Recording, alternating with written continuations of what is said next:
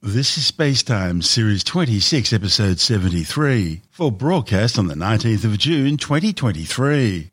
Coming up on Spacetime, key building blocks of life found on the Saturnian moon Enceladus, discovery of a supernova from one of the universe's first stars, and understanding how planet Earth's core was formed.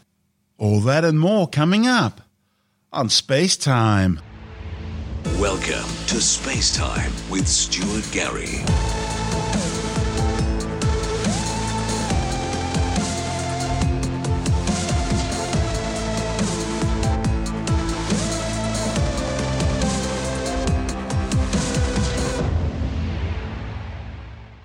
The search for extraterrestrial life in our solar system just got a whole lot more exciting with scientists discovering phosphorus, a key building block of life, in the waters jetting out of the Saturnian ice moon Enceladus. A report in the journal Nature says the chemical was discovered in data from NASA's Cassini mission, which explored the Saturnian system for more than 13 years.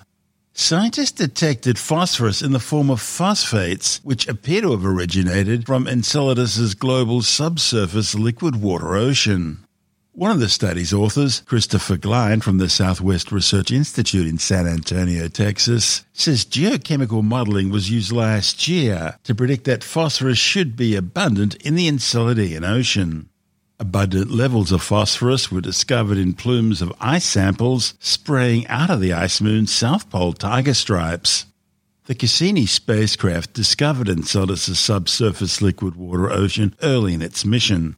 Mission managers then quickly changed the spacecraft's plans so it could spend more time analyzing samples in the plumes of ice grains and gases in geysers blasting out of cracks in the moon's icy surface. Analysis of a class of ice rich grains from Cassini's cosmic dust analyzer showed the presence of sodium phosphates. The team's observational results, together with laboratory analog experiments, now suggest that phosphorus is readily available in the Enceladian Ocean as phosphates. And that's important because phosphorus in the form of phosphates is vital for life on Earth. It's essential for the creation of DNA and RNA, for energy carrying molecules, for cell membranes. In animals, it's important for bones and teeth, and it's even present in the sea's microbiome of plankton. Put simply, life as we know it would not be possible without phosphates. Glein says the phosphate concentrations were found to be at least a hundred times higher in the moon's plume forming ocean waters than in Earth's oceans. He says using a model to predict the presence of phosphates is one thing, but then actually finding the evidence for phosphates was incredibly exciting. He's described it as a stunning result for astrobiology and a major step forward in science's search for life beyond Earth. One of the most profound discoveries in planetary science in the last quarter of a century is that worlds with oceans beneath a surface layer of ice are common in our solar system. These worlds include the icy moons of the giant planets, such as Jupiter's Europa, Callisto, and Ganymede, as well as the Saturnian moons Enceladus and Titan, and in more distant bodies like Pluto. Worlds like Earth with surface oceans need to reside in a narrow range of distances from their host stars, the so called habitable zone, where atmospheres and surface temperatures support the pooling of liquid water on the surface. But interior ocean worlds can occur over a much wider range of distances, thereby greatly expanding the number of habitable worlds that are likely to exist across the galaxy. Geochemical experiments and modeling show that such high phosphate concentrations result from enhanced phosphate mineral solubility in Enceladus, and possibly also in other icy ocean worlds right across the solar system. Glein says that with this finding, the oceans of Enceladus are now known to satisfy what is generally considered to be the strictest requirement for life. He says the next step's clear. We need to go back to Enceladus to see if its habitable ocean is actually inhabited. That will be the most monumental achievement of science since the birth of humanity. You see, if we find life on Mars, well, that'll be a great achievement. But the Earth and Mars have been swapping rocks for billions of years, so it's possible we contaminated them or they contaminated us. We may be Martians. But if life's found in the oceans of Enceladus or places like that, places which are simply unlikely to have any contact with Earth, it means life can get started anywhere. And that has the most profound implications. This is space time. Still to come, discovery of a supernova from one of the universe's first stars. And a new study tries to understand how planet Earth's core likely formed. All that and more still to come on Space Time.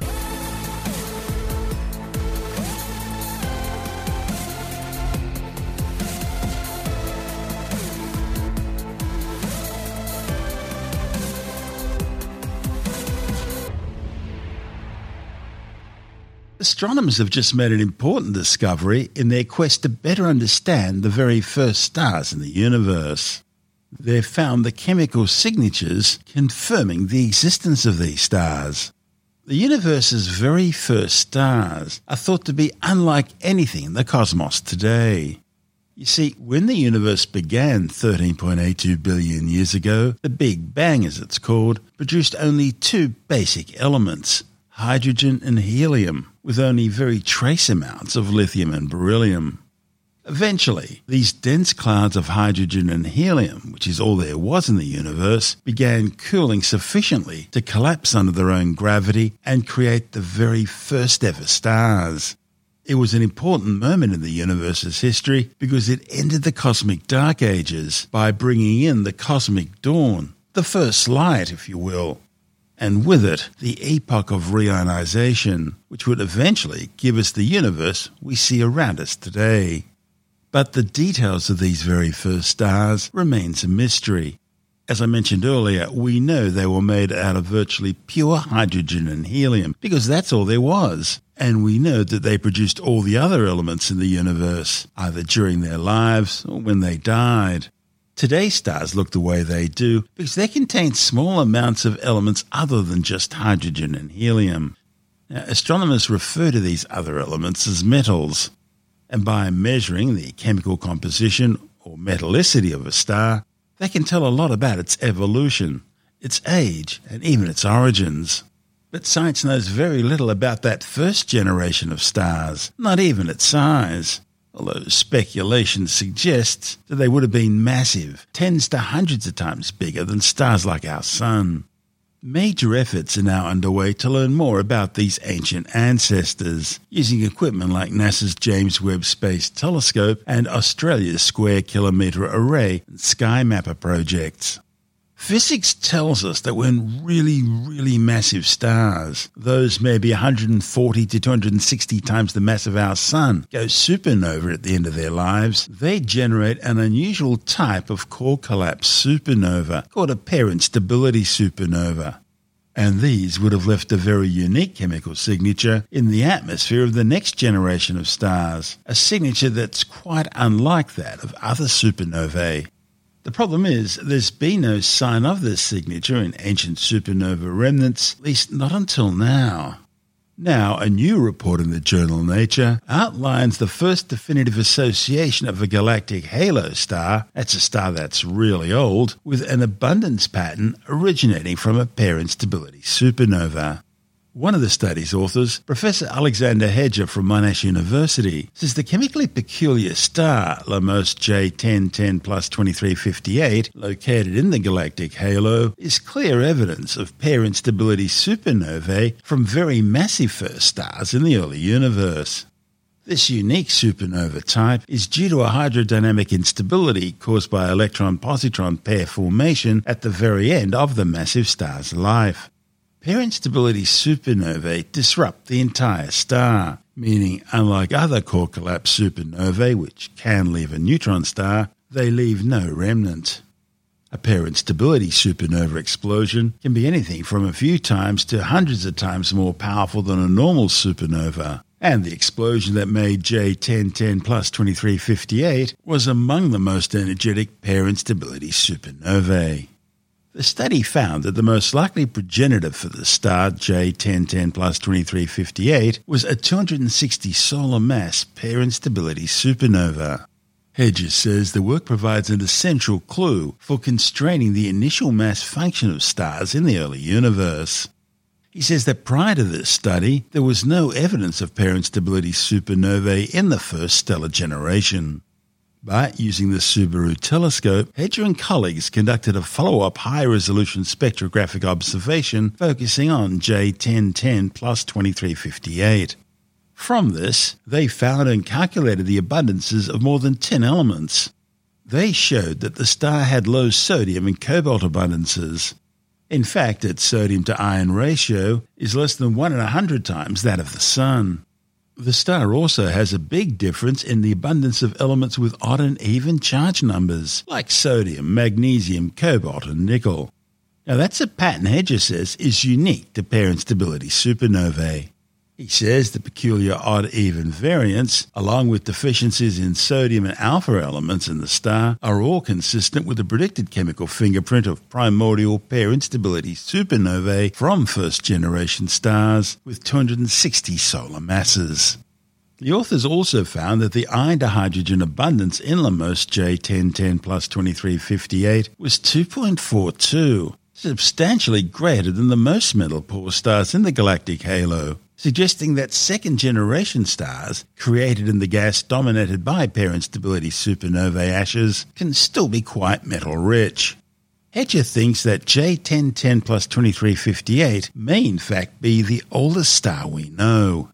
Because they're really massive and burn through their nuclear fuel supplies really quickly, the stars that make pair instability supernovae have the shortest lifespans and the metal rich gas they make can be used to form the next generation of stars. Hedges says the identification of such a massive primordial star suggests that the first stars would have been more massive than the stars forming in the present universe, and this confirms why we've never found a long lived low mass primordial star. Pair instability supernovae were first hypothesized more than 80 years ago, they're the only type of supernovae which scientists believe they fully understand the workings of. Yet they're also the only type which scientists have never uniquely identified before. So, this discovery is an important cornerstone in science's understanding of how massive stars explode. Pair instability supernovae also play a crucial role in astronomy's understanding of the birth masses of black holes and they determine what gravitational wave signals we can observe from black hole mergers. Heger says J1010 plus 2358 confirms the existence of primordial stars of several hundred solar masses for the very first time. Stars in this mass range end their lives as black holes, capable of swallowing up the entire mass of the star instead of exploding. In fact, he says they may be the first stellar mass black holes in the universe. Yeah, so the universe started off with just hydrogen, helium after the Big Bang, and then all the metals after that were made by stars and subsequent generation of stars. So one generation lived, exploded, and then a next generation of stars formed. And so now astronomers classify these stars in terms of populations, and due to some history to this, we call population one that are the dominant population in our galaxy, stars that form around our age, similar to our sun, so that form within the last few billion years. And then there's some older generation of stars that has been discovered, and that are called population two stars. But then there is also a hypothetical population of stars, which has been the very first generation that formed out of the pristine primordial matter that was made in the Big Bang directly, where there was no initial stellar enrichment, and this is called the population three of stars. And these have initially no metals at all or no heavy elements, no elements heavier than uh, hydrogen or helium, which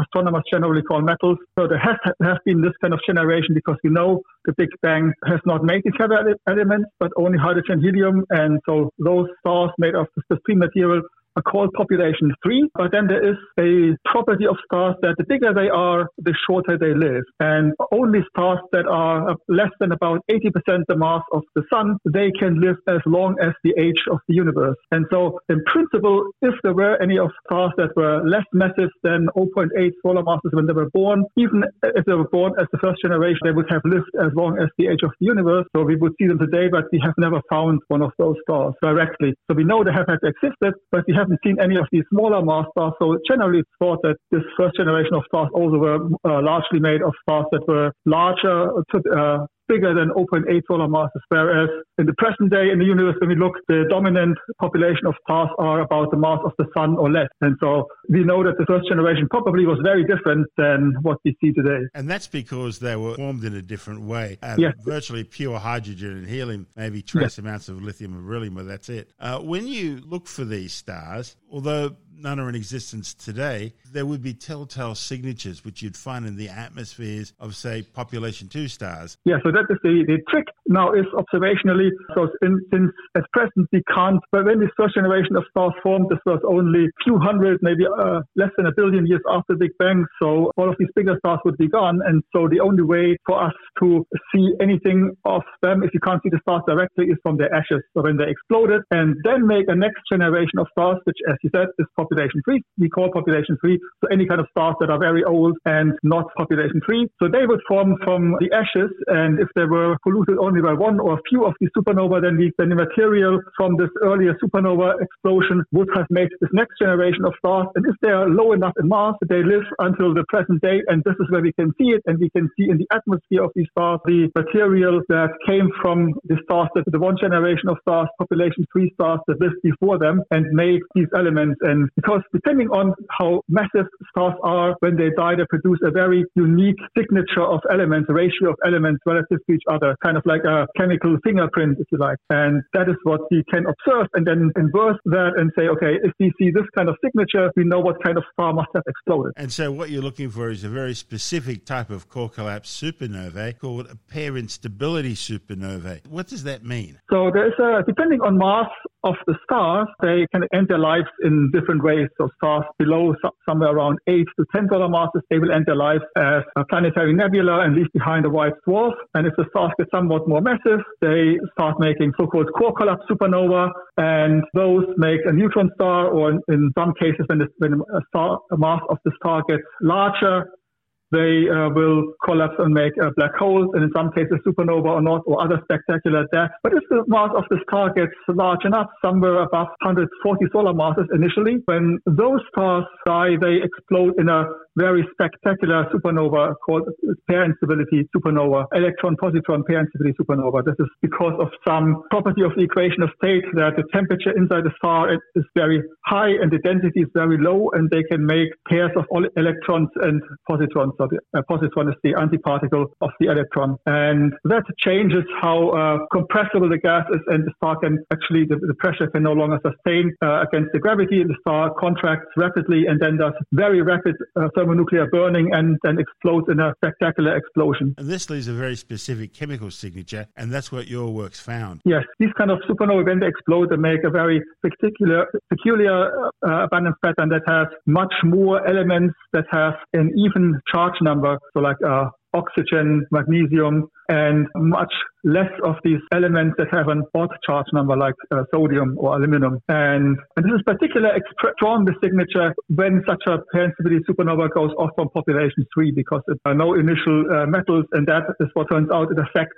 how strong this odd even pattern is that we will see in the signature. And it's a very unique signature. We have been looking for that to see this in any kind of star for a long time because it was a very clear signature and in contrast to all other kind of supernovae, these pair instability supernovae, we actually understand how they work extremely well. And so predicting the signatures was sort of straightforward, unique, and yet it had never been found. And that was really a big puzzle for a long time. And now you found it. Tell me about it all. Yes. And so there was uh, now uh, one star that has been found uh, called J1010 plus 2358. And so it was found by the LAMOST telescope uh, that's sitting in uh, China, close to Beijing. And uh, so they, um, they identify stars and do follow-ups with a more powerful telescope, a Subaru telescope. And uh, then they they uh, analyze the spectra of the star and, and extract from that information about the abundance of the elements, or particularly the relative abundance of the elements that is in the atmosphere of that star. One very interesting thing uh, is that in the, in the past, people have largely looked at stars that have extremely low metallicity as the oldest stars in the universe. And that is because we know that after Big Bang, there was this pure material, and then successively the universe was more and more enriched in metals in the ashes from subsequent supernovae, so we, we say polluted with metals. All these heavier things is basically just the, the waste product of stars, also we are made of mostly. And so it's very clear that when you find a star that has extremely low metallicity, it must have formed very early in the universe, very soon after population three. And so this was kind of an easy identification. Also know that when a supernova goes off, they actually can make a lot of metals. In particular, parent supernovae, they are really big big stars, and when they explode, they leave no remnant behind, so no neutron star or no big black hole that would swallow all of these ashes, waste products of the stars, but everything is expelled and you make a vast amount of uh, metals, so 100 solar masses of them. And you would expect that with so much metals, you don't pollute things just a little bit, but you can actually pollute it by a lot more when this explosion goes off. And so the prediction was there might be a lot of stars that have that signature, but they are not that low in metallicity, but uh, somewhat higher in metallicity as well. But the problem now is that in our galaxy, there's many, many stars of higher metallicity and only these low metallicity stars that are very rare, that they easily stick out and can be analyzed as old objects. But the other ones have many similarities if you don't look in much detail to many of the stars that sit in our galaxy. And so finding one of those with a particular signature, you have to look very closely. And it's like finding a needle in a haystack, literally a very big haystack because there's 100 billion stars in our galaxy. And so this was really uh, remarkable to find now one of those stars that is somewhat higher enriched than the low metallicity object or ultra low metallicity object we usually identify with the first generation or the ashes from the first generation, but now show the signature and not being at very low metallicity, but at higher metallicity as it has been predicted by theory. And this is really uh, remarkable yeah, to see that signature also with this high enrichment level that corresponds to having actually one of these pair instability supernovae that produces lots of metals in one spot. It's not the first time we've seen evidence of pair instability supernovae. Well, there have been a few light curves that have been yeah sort of associated with it, but not not of, not all of them were actually none of them was really unique. Often that had had been revised. That there may have been other counterparts. So not, none of these are as much of a smoking gun than finding the chemical signature. Yeah, the difference is this time we're looking at the progenitor being a population three star. Right, and so most of the light curves that we see these are stars that live in our current universe, yeah. so they are much more metal rich. And so this is uh, this is the other aspect that it's not just absolutely a, a smoking gun for apparently, but also that it had to be pop three parents, somebody that has made that signature. It's a stunning discovery. What are its implications? Yeah, yeah so the implication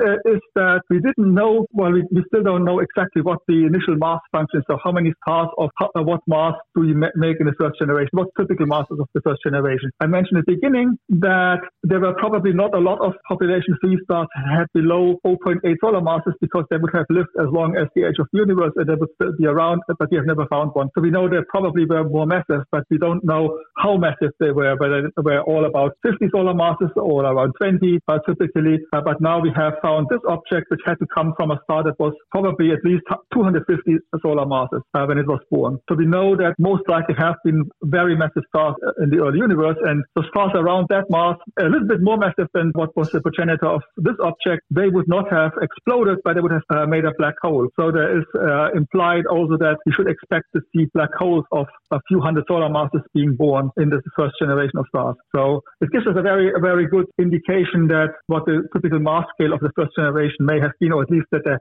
have been some of these stars that were that massive of hundreds of solar masses. Very important to know. That's Professor Alexander Heger from Monash University. And this Space Time. Still to come, understanding how planet Earth's core formed, and later in the science report, New questions of ethics raised as scientists use stem cells to create cloned synthetic human embryos. All that and more still to come on Space Time.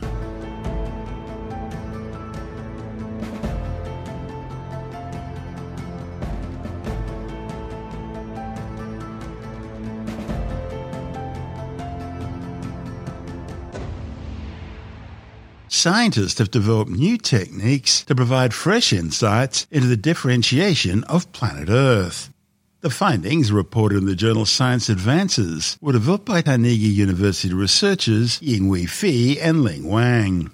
They provide fresh insights into the processes by which the dense materials that form the Earth's core descended into the depths of the planet, leaving behind geochemical traces that have long mystified scientists.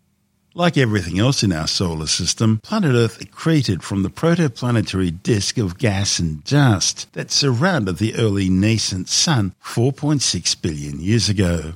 As the Earth grew from collisions of smaller objects over time, the densest materials sank inwards, separating the planet into distinct layers, including an iron nickel rich metallic core and a silicate mantle. Fei says the segregation of the core and mantle was the most important event in the geologic history of the Earth. That's because it allowed for convection in the liquid metal outer core of the planet, and that convection powers the Earth's magnetic field, which shields the planet and life on it from cosmic rays and irradiation from the Sun. Without it, life as we know it simply couldn't exist. Each of the Earth's layers has its own unique composition. Although the Earth's core is predominantly iron and nickel, seismic data indicates that some lighter elements, like oxygen, sulfur, silicon, and carbon, were dissolved into it and so brought along for the ride to the planet's centre. Likewise, the mantle is predominantly silicate, but its concentrations of so called iron loving or siderophile elements have mystified scientists for decades. Understanding the mechanisms by which materials migrated through these layers and identifying any remnants of this process will improve science's understanding of the ways in which the Earth's core and mantle have interacted throughout the planet's history.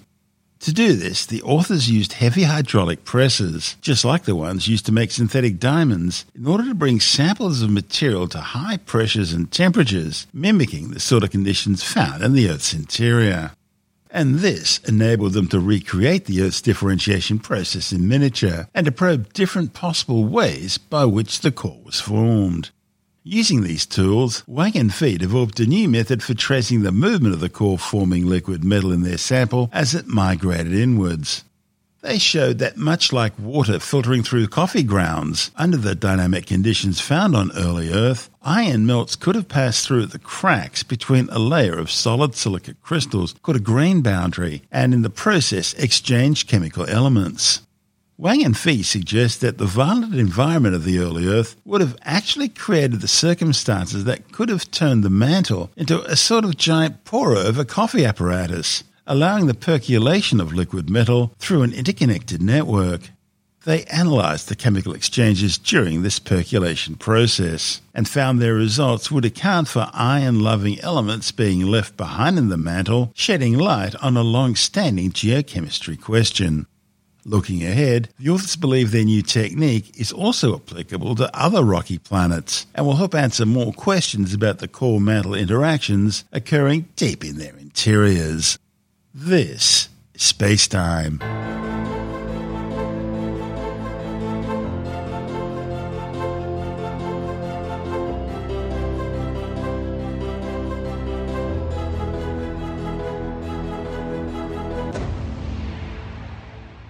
And time now to take a brief look at some of the other stories making news in science this week with a science report.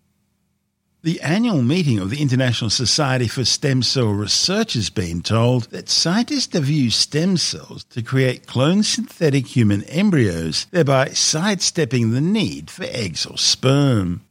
The historic announcement raises many ethical questions and will likely lead to further debate about the so called 14 day rule, which is the current legal limit for using embryos or embryo like structures for research purposes.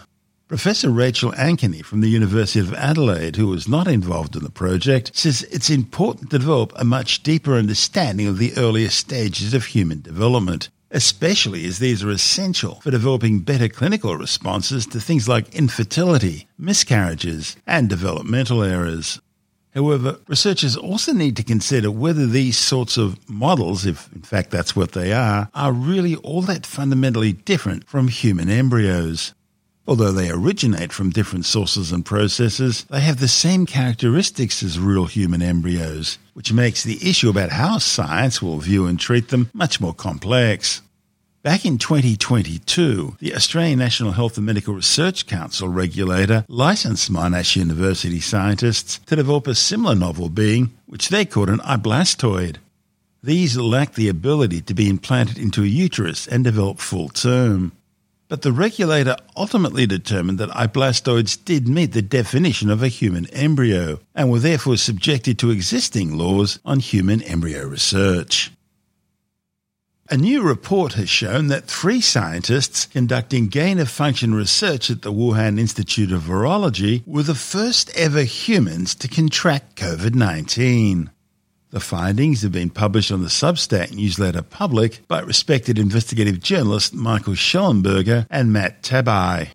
The new findings identified several patient zeros or is that patient zero, including Ben Hu, Ping Yu, and Yan Zhu, who were all scientists at the Wuhan Institute of Virology when they suddenly became ill around September 2019. Importantly, the three were researching gain of function experiments with SARS CoV 2 viruses. Gain of function experiments are designed to increase a virus's infectiveness, making the pathogen stronger, and thereby allowing scientists to better understand the sorts of threats they're likely to pose in the future. But it's important that world's best practice biological containment facilities are used to prevent these deadly viruses from escaping into the real world. They followed the release of an independent investigation by the US Department of Energy in February, which confirmed earlier findings by the FBI that COVID 19 originated from an accidental outbreak at the Wuhan Institute of Virology. The US State Department had also previously acknowledged suspicions that the COVID pandemic may have originated from a lab leak at Wuhan. The now archived State Department report, published on January the 15th, 2021, states that the US government has reason to believe that several researchers inside the Wuhan Institute of Virology became sick in the autumn of 2019 with symptoms consistent with COVID 19. Almost 7 million people have now been killed by the COVID 19 coronavirus. However, the World Health Organization estimates the true death toll is likely to be around 18 million, with some 768 million confirmed cases globally, and that's almost 10% of the world's population. Scientists have detected the first virgin birth in crocodiles. A report in the journal Biology Letters examined the DNA of an American crocodile mother who lived an isolated life and 12 of her eggs and found that a fully formed fetus in one egg was genetically identical to the mother, suggesting it had developed without the egg being fertilized by a male crocodile.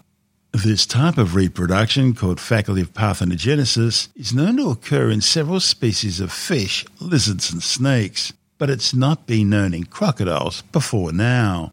Although the eggs didn't hatch, scientists say it's possible that now extinct relatives of crocodiles, and that includes dinosaurs, could have reproduced in just this way.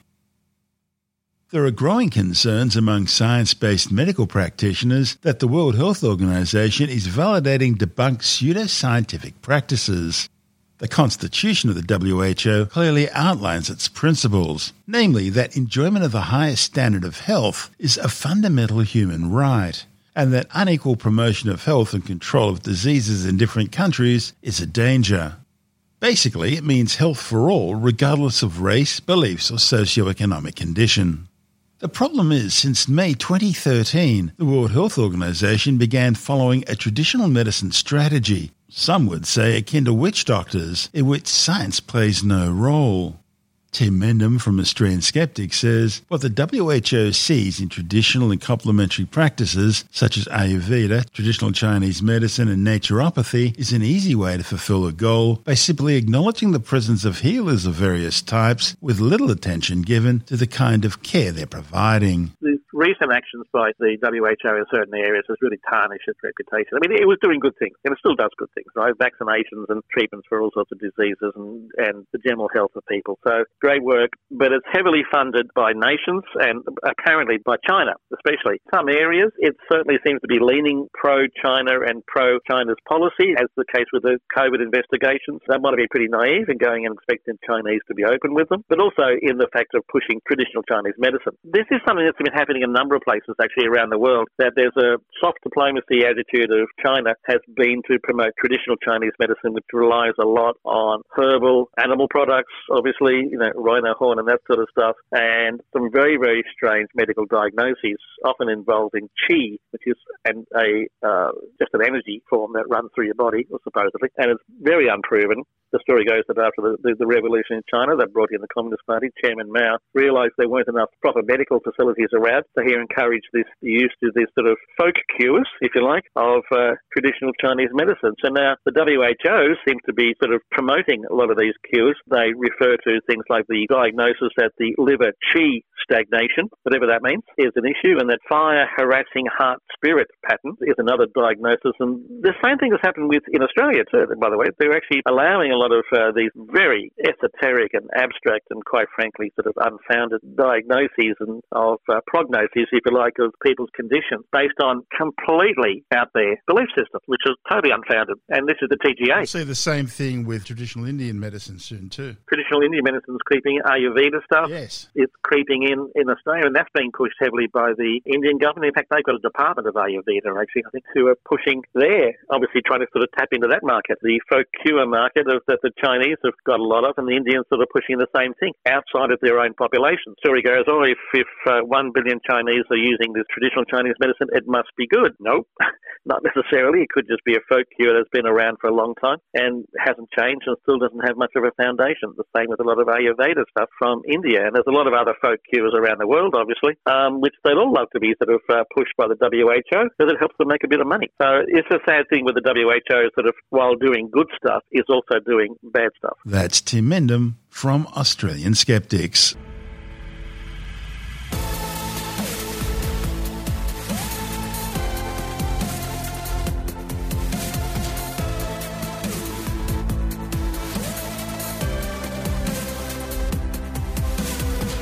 That's the show for now. Spacetime is available every Monday, Wednesday, and Friday through Apple Podcasts, iTunes, Stitcher, Google Podcast, Pocket Casts, Spotify, Acast, Amazon Music, Bitesz.com, SoundCloud, YouTube, your favorite podcast download provider, and from spacetimewithstuartgary.com. Spacetime's also broadcast through the National Science Foundation on Science Zone Radio and on both iHeartRadio and TuneIn Radio and you can help to support our show by visiting the Spacetime store for a range of promotional merchandising goodies. Or by becoming a Spacetime patron, which gives you access to triple episode commercial free versions of the show, as well as lots of bonus audio content which doesn't go to air, access to our exclusive Facebook group, and other rewards. Just go to spacetimewithstuartgary.com for full details. And if you want more space time, please check out our blog where you'll find all the stuff we couldn't fit in the show, as well as heaps of images, news stories, loads of videos, and things on the web I find interesting or amusing. Just go to spacetimewithstuartgary.tumblr.com. That's all one word, and that's Tumblr without the E. You can also follow us through at Stuart Gary on Twitter, at Spacetime with Stuart Gary on Instagram, through our Spacetime YouTube channel. And on Facebook, just go to facebook.com forward slash spacetime with Stuart Gary. And Spacetime is brought to you in collaboration with Australian Sky and Telescope magazine, your window on the universe. You've been listening to Spacetime with Stuart Gary. This has been another quality podcast production from Bitesz.com.